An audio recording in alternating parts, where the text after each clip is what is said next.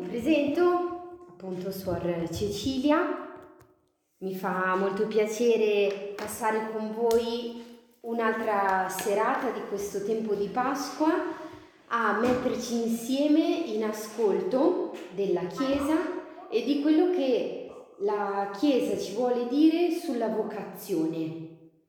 E lo facciamo insieme all'Ufficio Nazionale Vocazioni, lo facciamo dentro a questo tema strumenti di armonia e lo facciamo da una prospettiva particolare. Abbiamo scelto per parlare di vocazione di guardare Gesù, che ci consegna una chiave, quella della libertà. L'altra settimana capito che c'eravate quasi tutti, quindi o altri hanno ascoltato la catechesi, era stata Suor Stefania a presentarci Gesù come un uomo fedele alla sua missione, un uomo che si mette in cammino a quello che dalla parola, in particolare c'era il Vangelo di Luca 4 che riprendeva il brano del profeta Isaia, per compiere questa parola, per compiere nella sua vita la volontà del Padre. E il prezzo che ha pagato Gesù è stato il dono di tutto se stesso fino al dono della sua vita, fino alla croce, in un cammino graduale che però da subito lo mette in mezzo a persone che lo apprezzano, lo ascoltano, lo seguono e a persone che invece da subito mm, non sono d'accordo, lo contestano, delle volte lo vogliono un po' ammazzare. La prima cosa che abbiamo evidenziato e Stefania ci ha consegnato come eh, porta è quella della delusione. Chi si mette dentro al cammino di libertà passa per la porta della delusione. E dici, vabbè, grazie suore, eh? Mm, grande notizia, vabbè, ok, allora ci proviamo, però come prima cosa sappiamo che deluderemo tanti. Cioè, un po' è vero, però è anche vero che evidentemente se siete tornati, il resto dell'annuncio che Stefania poi ha fatto è stato in qualche modo intrigante, interessante, perché eh, ce ne stiamo accorgendo tutti, ve ne accorgete anche voi crescendo, eh, confrontandovi con eh, le cose un po' grandi della vita, eh, non è tutto semplice, non è tutto liscio, non è tutto facile. Allora, anche se delle volte un cammino come prima parola ne ha una un, un po' forte, cioè il cammino della libertà, il cammino della vocazione, porterà in qualche modo ad avere persone che non saranno d'accordo, che mi contesteranno, vabbè, forse ne vale la pena continuare ad ascoltare, anche perché la stessa Sor Stefania poi l'altra sera arricchì, non è che vi ha lasciato così, non ci ha lasciato così davanti a questa porta. E ce ne ha consegnata un'altra, piccola piccola.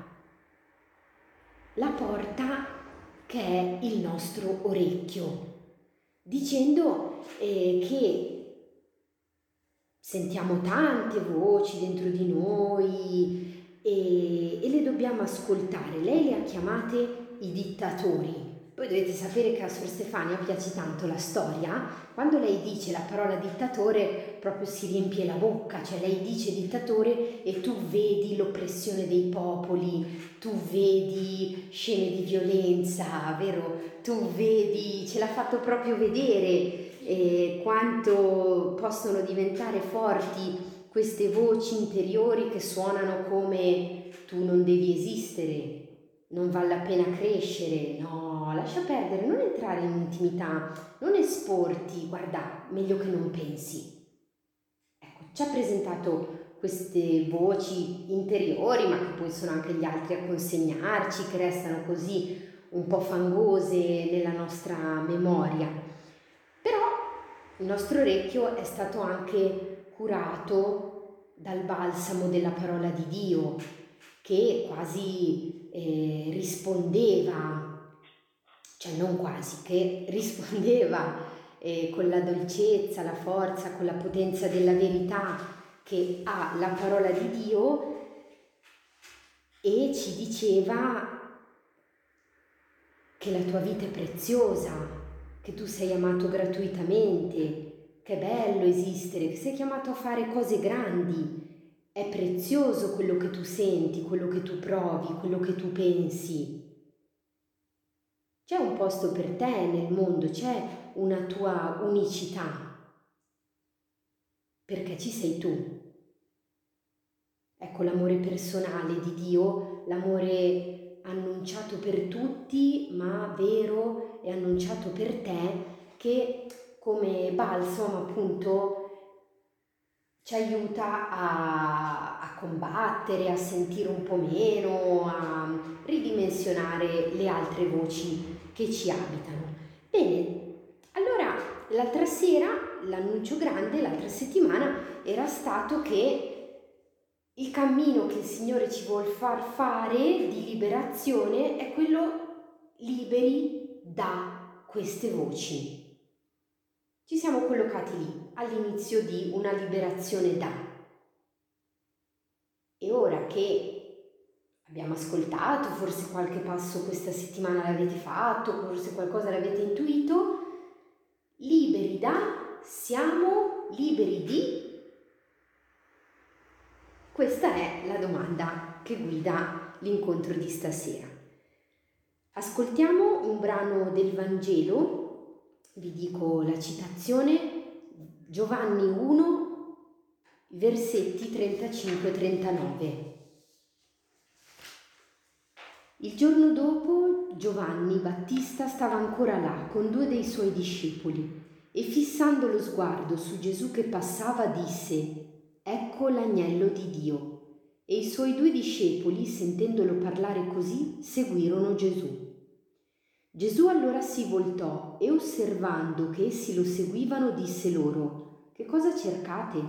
Gli risposero, Rabbì, che tradotto significa maestro, dove dimori? Disse loro, Venite e vedrete. Andarono dunque e videro dove egli dimorava, e quel giorno rimasero con lui. Erano circa le quattro del pomeriggio. Uno dei due che avevano udito le parole di Giovanni e lo avevano seguito era Andrea, fratello di Simon Pietro. Egli incontrò per primo suo fratello Simone e gli disse, abbiamo trovato il Messia, che si traduce Cristo, e lo condusse da Gesù. Fissando lo sguardo su di lui, Gesù disse, tu sei Simone, il figlio di Giovanni, sarai chiamato Cefa, che significa Pietro. È un Vangelo ricchissimo, pienissimo di intrecci, di voci, di sguardi, di nomi, di vite, di persone, di inviti. Lo guardiamo un po' a rallentatore. Il primo a comparire è Giovanni Battista e siamo lì dove lui battezzava sul Giordano. Il giorno dopo si collega al giorno prima nel quale aveva ricevuto il battesimo Gesù. E Giovanni Battista era ancora lì, era lì con alcuni dei suoi discepoli, nel momento in cui vede passare Gesù lo indica loro. Ecco l'agnello di Dio. E questi due discepoli, di cui poi scopriamo che uno è Andrea, Andrea e quell'altro evidentemente vengono convinti da, da Giovanni Battista che è proprio vero che quell'uomo che sta passando di là è l'agnello di Dio. Giovanni Battista non ha paura di perdere questi due discepoli, ma anche loro hanno il coraggio di lasciarlo e seguire Gesù. La prima libertà che notiamo nel, nel movimento, nel passaggio di lasciare e seguire che fanno questi discepoli è che loro appunto sono liberi di andare. Non diamolo per scontato ragazzi, non diamolo per scontato, Perché facciamo un esempio, se dentro di loro fosse stata più forte la voce del dittatore, no, vabbè, ma la mia vita non vale tanto, no, vabbè, ma poi cioè, Giovanni Battista ci rimane male. E, e, sì, potrebbe aver senso seguire Gesù, però dai, Giovanni se la cava, mi trovo abbastanza bene con lui, mm, non mi espongo adesso a cambiare maestro, mi accontento. E invece no, questi due, Andrea più uno, hanno la libertà di andare, di vivere un distacco, di lasciare, di seguire. È preziosissima questa libertà. È la prima che individuiamo stasera, la libertà di esprimersi dentro di sé, quindi di sentire qualcosa, esprimerlo, in questo caso con un gesto, con un passo, con una scelta agire. Libertà di sentire, di esprimersi e di agire di conseguenza il Signore ci vuole portare lì. Intanto ad ascoltare noi stessi e, e questo con chi c'era nel cammino Abba Padre, poi se per qualcun altro è un punto interessante, un punto che volete approfondire, ne possiamo riparlare, ci cercate, ci chiamate, insomma eh, perché abbiamo visto, ed era stato anche un esercizio interessante, che quello che senti non è sbagliato, non è di per sé un problema, non è di per sé un peccato, anzi è quello che senti, che ha tutta la dignità di vivere dentro di te.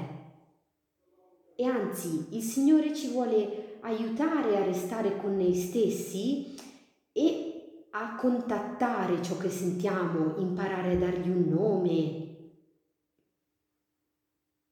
conoscerlo, avere il coraggio di dirlo. È un movimento questo che il Signore promuove. E, ehm, e oltre appunto a sentirci invitati dal Signore a fare questo, stiamo attenti che non è per niente scontato. Per gli esempi che ho fatto prima della voce del, del dittatore, ma anche perché in generale abbiamo, c'è questo rischio, la tendenza ad omologarci, a fare quello che fanno tutti, a lasciar perdere anche i campanelli d'allarme che delle volte chiari risuonano dentro di noi e ci dicono guarda stai attento, stai attenta, lì non c'è la vita, lì non c'è il bene, e noi magari dici, vabbè, ci riprovo, ci resto, lo faccio comunque. E um, questa è non libertà di ascoltarsi. E appunto questa è una dinamica, diciamo, l'omologazione, il fare quello che fanno tutti, che accade nella vita, ovviamente diverso se è accaduto quando avevate, quando avevamo 15 anni, quando eravamo adolescenti, è diverso da giovani, è diverso da adulti. Quindi attenzione ragazzi che il mondo non ci aiuta molto, eh, però va un po' esplorato il mondo del chi sono io, cosa sento, cosa penso, ma lo dico, cambio idea alla prima bandiera, mi informo davvero su quello che dico. Ecco, siamo davanti a questi discepoli che hanno questa libertà e con Gesù sicuramente questo continueranno a viverlo perché, come già eh, accennavamo l'altra volta, Gesù è un uomo con eh, un ventaglio di sentimenti, di emozioni ampissimo, bellissimo, ovviamente anche puro il suo, però che ci vuol proprio dire tu, mm, per i vari episodi in cui lo vediamo eh, aver compassione, lo vediamo amare, lo vediamo piangere, lo vediamo pregare, benedire il Padre, provare dispiacere, provare rabbia, è Lui per come si comporta, per come vive, per quello che trapela dalla sua vita, che ci dice la preziosità di quello che vive dentro di noi e ci educa a contattarci, a liberare, a esprimere quello che proviamo. Che ognuno appunto guardi un po' come, come si tratta a questo livello. Quindi questi due discepoli ormai ex discepoli di Giovanni Battista, fanno per un'intuizione evidentemente che per la parola di Giovanni Battista, fanno questa scelta e seguono Gesù. E Gesù che fa? Gesù non aspetta altro che l'uomo lo segua, che l'uomo lo cerchi, che l'uomo lo scelga.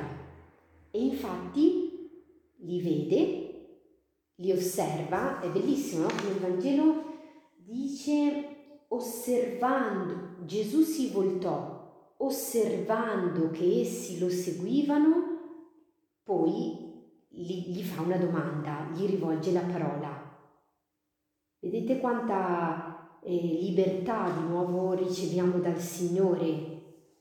Non, non si impone, non fa un interrogatorio, gli permette mm, di accorciare un po' la distanza. Gesù se n'è girato, ma essi continuano a camminare verso di lui. Ha molta cura Gesù dell'incontro con noi. E Gesù gli rivolge questa parola. Che cercate? E loro rispondono, Maestro, Rabbì, dove dimori? Questo brevissimo dialogo, questo scambio di battute che cercate dove dimori, potremmo chiamarlo una piccola parabola della fede. Cos'è la fede? È questo, è l'incontro tra il Signore e l'uomo è il Signore Gesù che ci chiama, che ci interpella, che ci rivolge la parola, che ci mostra per primo il suo desiderio di noi, il suo interesse a noi, perché anche l'uomo di risposta in seconda battuta possa decidere di stare con lui. La fede è relazione, la vocazione è relazione, è scegliere di restare in questo incontro personalissimo che il Signore ci dona. Guardiamo la domanda che pone Gesù. Che cercate? Non è, per quello che dicevo prima, sul modo con cui Gesù gradualmente gli rivolge questa parola, eh, una strategia per metterli, non so, con, la, con le spalle al muro, no? Tipo, ehi, voi dove state andando? Cosa state facendo? Cosa volete? Cosa cercate? piuttosto è un invito a fare un tuffo dentro loro stessi. Questa è una domanda molto importante. Anche qui ognuno si può chiedere, ma io me la faccio mai questa domanda? Cosa cerco ogni giorno? Cosa cerco? quando studio, quando lavoro, quando sto con gli altri, quando sto con i miei amici, quando litigo con una persona, quando amo, quando sto con le mie consorelle, qualcuno di voi magari è fidanzato, è fidanzata, quando sto con lei, con lui, mm, quando parlo, quando dormo. Cioè, per esempio, dormire non è scontato che uno dorma per riposarsi, Può essere una reazione, per esempio, a una situazione troppo faticosa. Questa cosa non la voglio affrontare, la rifiuto, meglio che dorma. Cosa cerchi quando fai queste cose? È ehm, una, un aspetto proprio dell'essere umano, eh, l'avere dentro di sé delle domande delle inquietudini ed è una chiamata molto importante crescere in questa consapevolezza, avere un po' meno paura delle risposte che poi troviamo dentro di noi a questa domanda, perché non è che se trovi una risposta che non ti piace, la soluzione migliore eh, allora non l'ascolto. Eh, deludiamo anche un pochino noi stessi forse, però cosa cerco Mm, in questa relazione, può essere che la domanda che trovi non ti soddisfa. Ecco, abbiamo l'occasione, dicendo queste cose, di lavorare sulla risposta, di cambiarla, di accorgerci che così non va bene. È difficile, è una cosa coraggiosa da fare, però non è non contattando le parti che ci danno un po' fastidio di noi che, che cambiamo le cose.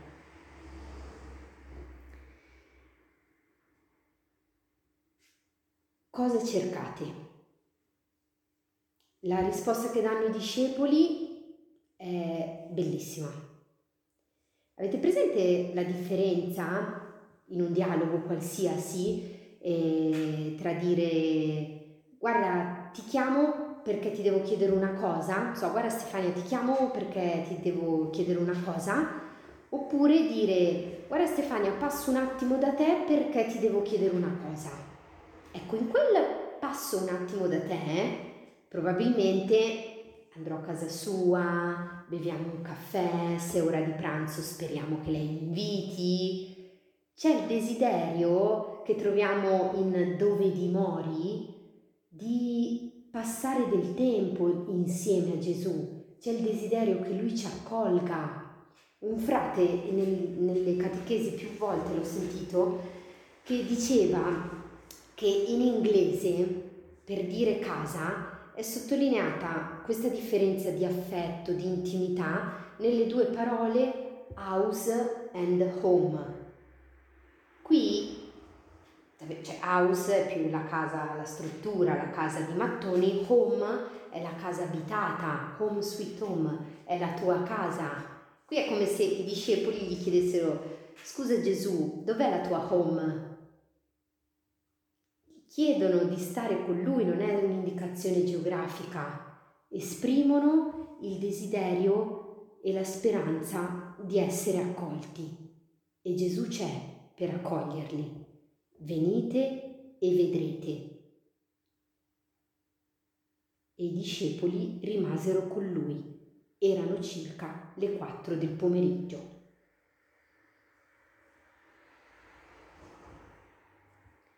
I discepoli, interrogati con questa benevolenza, con questo sguardo che vuole scavare con delicatezza dentro al cuore, hanno il coraggio non solo di esprimersi, ma di contattare i propri desideri. Noi desideriamo sapere Gesù dove abiti, desideriamo sapere cosa vuol dire stare con te, cosa vuol dire che tu ci accogli.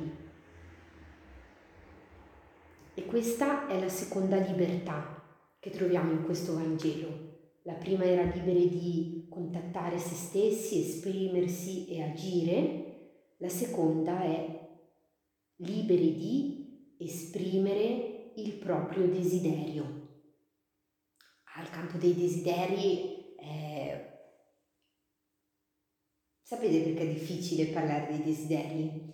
Perché quando, cioè almeno secondo me, io ho questa impressione, forse è quello che vivo anch'io, che quando esprimo un desiderio eh, scopro una carta certamente di qualcosa che vorrei raggiungere, di qualcosa che mi piace, ma l'altra faccia di questa carta è che rivelo anche qualcosa che mi manca, rivelo anche qualcosa che non ho.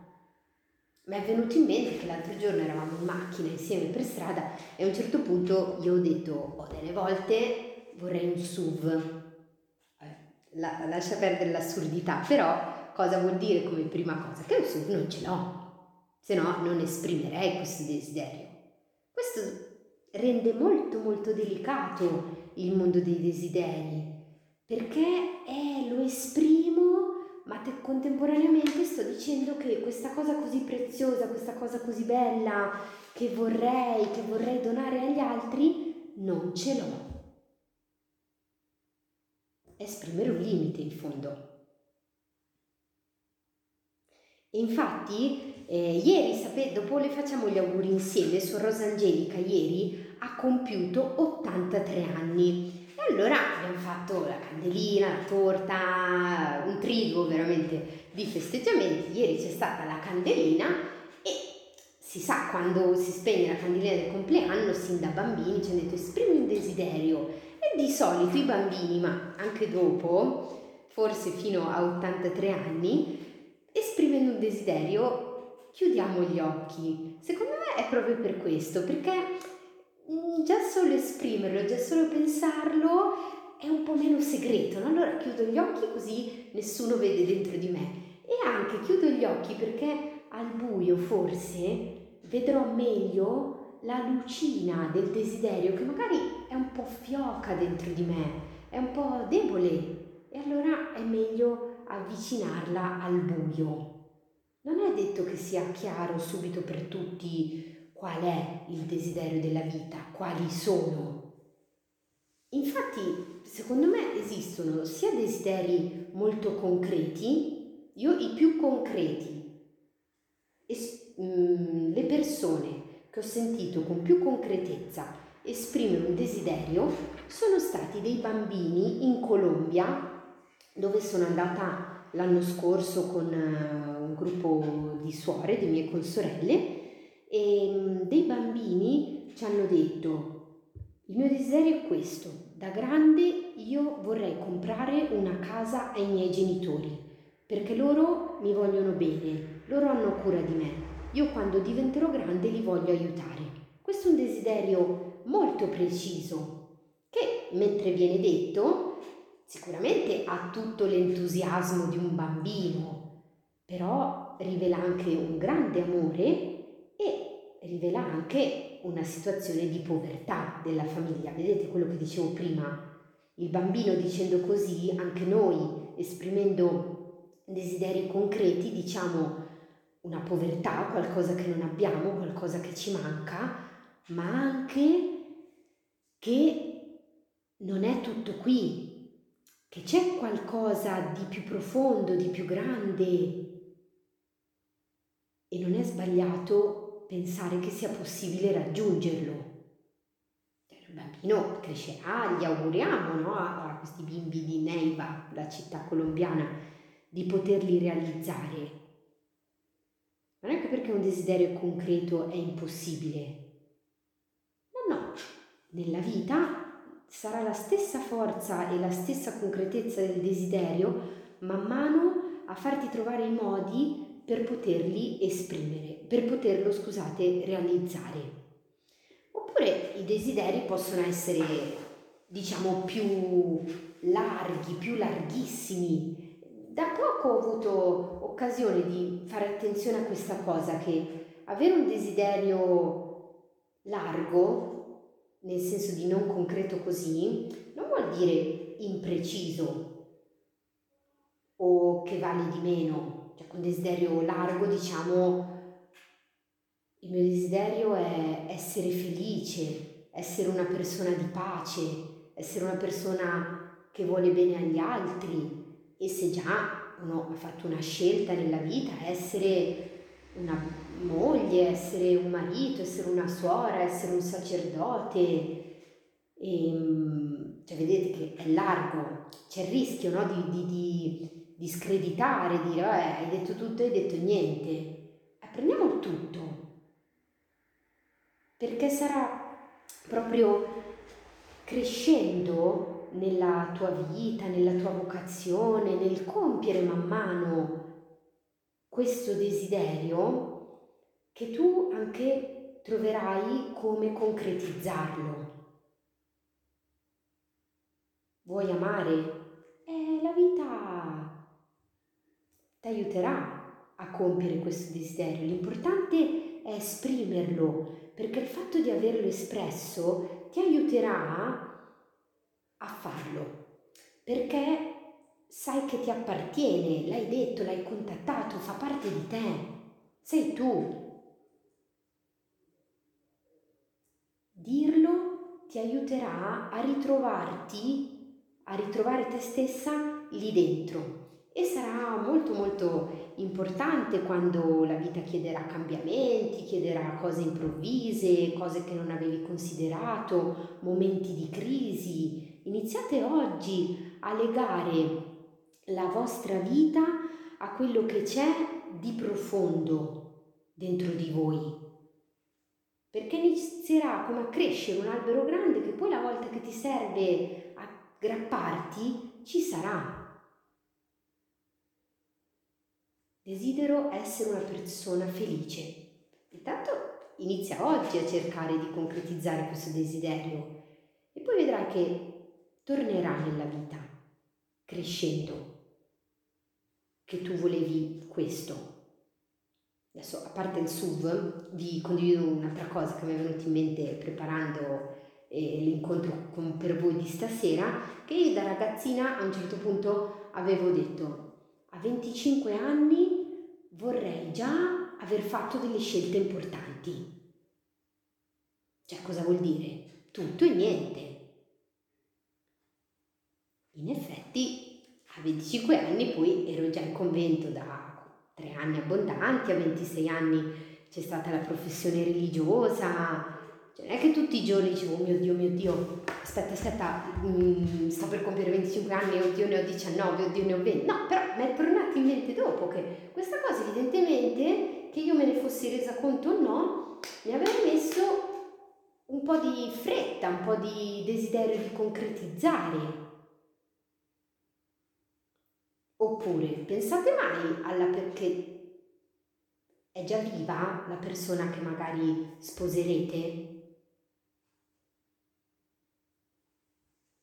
Cioè, magari non l'avete ancora incontrata, non l'avete conosciuta, la conoscete già e non vi siete accorti che proprio è quella con cui volete condividere la vita. Iniziate a desiderare di passare la vita con qualcuno, magari non da soli. È un po' largo come desiderio, no? anche qui vuol dire tutto e niente. Però prova a contattare questa parte profonda di te con il Signore che ti ci porta dentro. Ecco, ci prendiamo qualche minuto allora proprio per restare nel mondo dei desideri. Vedi quali trovi dentro di te, come abiti questa profondità. Chissà se ne avete trovati oppure no di desideri dentro di voi, ma non vi ho detto un trucco, ve lo dico dopo, se no poteva essere fuorviante, che almeno uno ce lo possiamo avere tutti e ce lo possiamo avere sempre. Il desiderio di desiderare. Metti che non ne hai trovati? Può essere, Beh, soprattutto così, una domanda al volo metti che delle volte il cuore è un po' spento, gli orizzonti un po' stretti, il desiderio di desiderare, questo resta, c'è sempre. È un desiderio che attraversa anche i salmi, che attraversa la Sacra Scrittura, quindi è un, è un desiderio serio, ecco, non è, sai, tipo il premio di consolazione, no, no, il desiderio di desiderare. Ecco, Andrea più uno sono stati nella home di Gesù e dopo, come un fuoco, adesso non è una gran parola, capisco, però come un contagio, meglio fuoco, va bene? Come un fuoco eh, si è espanso questo incontro. Andrea, poi Simone, e poi il giorno dopo Filippo, Natanaele, nasce la Chiesa così, eh? da questi primi che sono stati nella casa di Gesù, che si sono dati il permesso di ascoltare, di dare nome, di compiere quello che intuivano come vera vita, di rispondere alla chiamata che il Signore faceva, di stare con i propri desideri e farli crescere insieme a Lui, da questi qui è nata la Chiesa. Noi siamo frutto di questo sguardo. Noi ci siamo ancora dentro a questo sguardo. Oggi è, è rivolto a noi questo invito. E um, è per noi adesso il fuoco che scalda il cuore. È per noi la chiamata a diventare fecondi, amanti, e questo cammino, che è la vocazione, è un cammino per delineare qualche tratto che più che rispondere a un programma risponde alla meraviglia e alla sorpresa, perché è un incontro di due vite, la vita di Dio e la tua. E questo, essere chiamati, imprime alla tua vita un movimento, una forza e un sapore che accende il desiderio di spenderla. Si crea un circolo vizioso, è la vocazione stessa, è il rispondere, è lo stare con il Signore che man mano fa sbocciare i sogni e prendere delle decisioni. Da subito, diciamo, dal momento in cui uno si mette in ricerca, dai piccoli sì che uno man mano dice e dentro alle scelte che man mano fai, dentro alla vita che man mano si costruisce in questa relazione, è lì che sorgeranno altri desideri, è lì che troverai altri spazi del tuo cuore, è in quello che man mano segui, in quello che man mano fai che prende forma e si concretizza anche chi sei per chi sei. Il Papa ci tiene molto a dire attenzione, non perdiamo tempo a chiedere chi siamo, facciamo attenzione alla domanda per chi siamo, perché incontrare Gesù è già essere spinti verso gli altri. Mettersi in questo cammino, cercare, scegliere, crescere nella propria vocazione mette ordine nella vita. Perché quello che man mano fai è sempre di più radicato e vero in quello che man mano scegli con il Signore.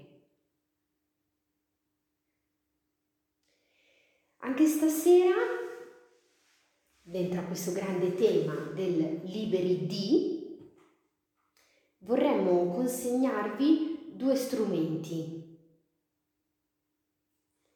che sono il discernimento e l'accompagnamento. Sono molto legati tra di loro. E abbiamo detto l'altra volta, mh, mm, cogliendo negli aspetti più negativi, più faticosi, più insidiosi, che dentro di noi ci sono tante voci, tanti pensieri, sentimenti e anche eh, che hanno, realtà che hanno una certa forza che ci spinge a fare ciò che proviamo, ciò che sentiamo, ciò che pensiamo. Per fortuna non sempre, però hanno una certa forza, sia a livello dei dittatori, ormai ci capiamo, quindi mh, mm, qualcosa che ci toglie la vita, sia però anche a livello di fare bene, il bene, di crescere, a livello dei desideri. È tutto un mondo molto intricato e, e variegato che abita dentro di noi. Lo strumento del discernimento ci aiuta a riconoscere se queste attività interiori sono dentro di noi la presenza del Signore, la sua parola, la sua voce, oppure no. E ehm, intanto, cioè, volevo fare una sottolineatura che già lo dicevo un po' prima, no? con la consapevolezza, che um, oltre alla domanda cosa cercate, sarebbe sempre importante chiederci, ma queste voci, queste forze, i sentimenti che provo, le emozioni, tutto quello che mi sono appena dato il permesso di sentire, Per questo delle volte non ci diamo il permesso, perché poi è un po' complicata la cosa. Ma questa libertà che inizio a gustare, dove mi sta portando? Dove arrivo se seguo quello che mi vive dentro? Verso la vita oppure no? Verso il bene oppure no? Guardate che a noi, con noi in questo momento vorrei dire in generale cristiani, se non proprio esseri umani, ma facciamo noi che siamo qui appunto, pare che quindi ci interessi no? spendere bene la nostra vita, appunto ci deve interessare dove mi porta ciò che vivo, perché dovremmo sentire molto il pericolo di non andare verso il bene, verso la bellezza, verso l'amore, il pericolo di andare verso il male. E mm, non è una cosa facile, ma non è nemmeno una cosa impossibile. Per ascoltare ciò che è del Signore e abita dentro di noi, il punto è sempre quello, la relazione con Lui, conoscere Lui, conoscere il Vangelo, la Sacra Scrittura, come la Chiesa ci aiuta a conoscerlo, a seguirlo. Mm, quindi è uno strumento che ci aiuta a coinvolgere noi stessi, a indirizzare noi stessi verso il Signore. Ecco perché va insieme a questo strumento del discernimento quello dell'accompagnamento. È una cosa delicata che non sempre riusciamo a fare da soli, soprattutto all'inizio della relazione con Gesù. Eh, cioè, è abbastanza ovvio, no? Lo conosco poco, come posso sapere cosa dice, come posso sapere chi è, cosa avrebbe fatto, come avrebbe trattato questo sentimento. Perciò la figura di qualcuno che ti accompagna è importante. Qualcuno che sia una persona che ha un suo cammino di fede, una persona direi cristiana, che con tutta se stessa, dentro alla sua vocazione, segue il Signore e tu intuisci che ti può aiutare. Chi? Eh, di nuovo, tutti e nessuno. Può essere un sacerdote come una persona sposata, una suora come eh, un frate.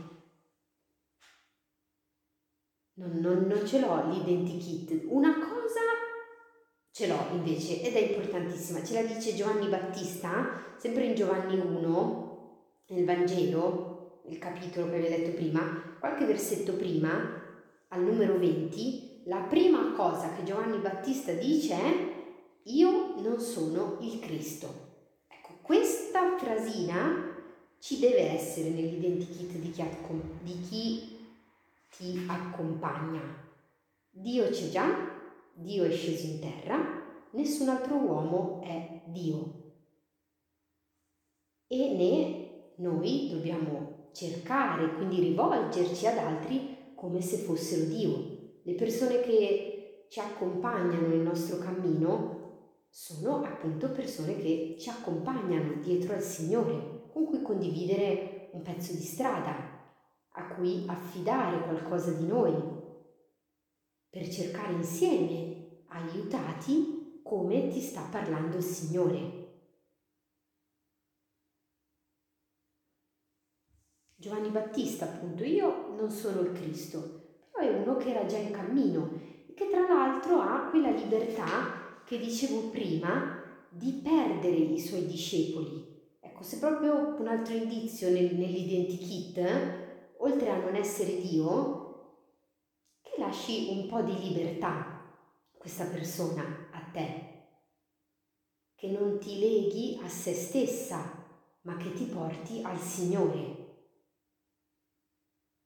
come ha fatto Giovanni Battista. Altro grande versetto che ci aiuta, sempre di Giovanni Battista, dice Gesù deve crescere e io diminuire.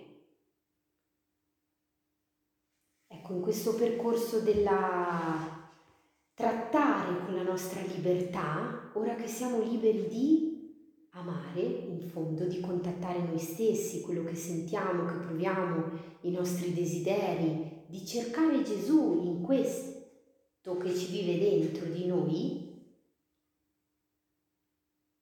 lo possiamo fare con lo strumento del discernimento che proprio ci aiuta a dare nome, a riconoscere ciò che ci abita, ad identificare qual è la voce del Signore, non da soli, aiutati da qualcuno. Allora anche stasera vi auguriamo buon cammino, sentiteci vicine con la nostra preghiera, oltre a questi incontri e noi vi seguiamo così per voi, per la vostra ricerca, per la vostra felicità, perché in ognuno di voi cresca il desiderio di vivere nella dimora, nella home di Gesù, in conosc- conoscere l'amore, incontrare il Signore e nel cammino della vocazione, questa relazione, nella vita di fede, decidere di stare con Lui